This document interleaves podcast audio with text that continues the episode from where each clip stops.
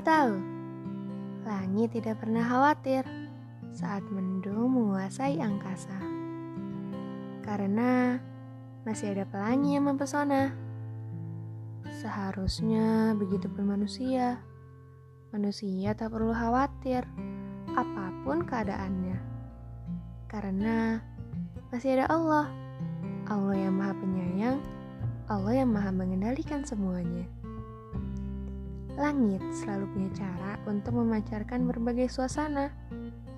Sebagaimana Allah, ia selalu punya cara untuk setiap rencana.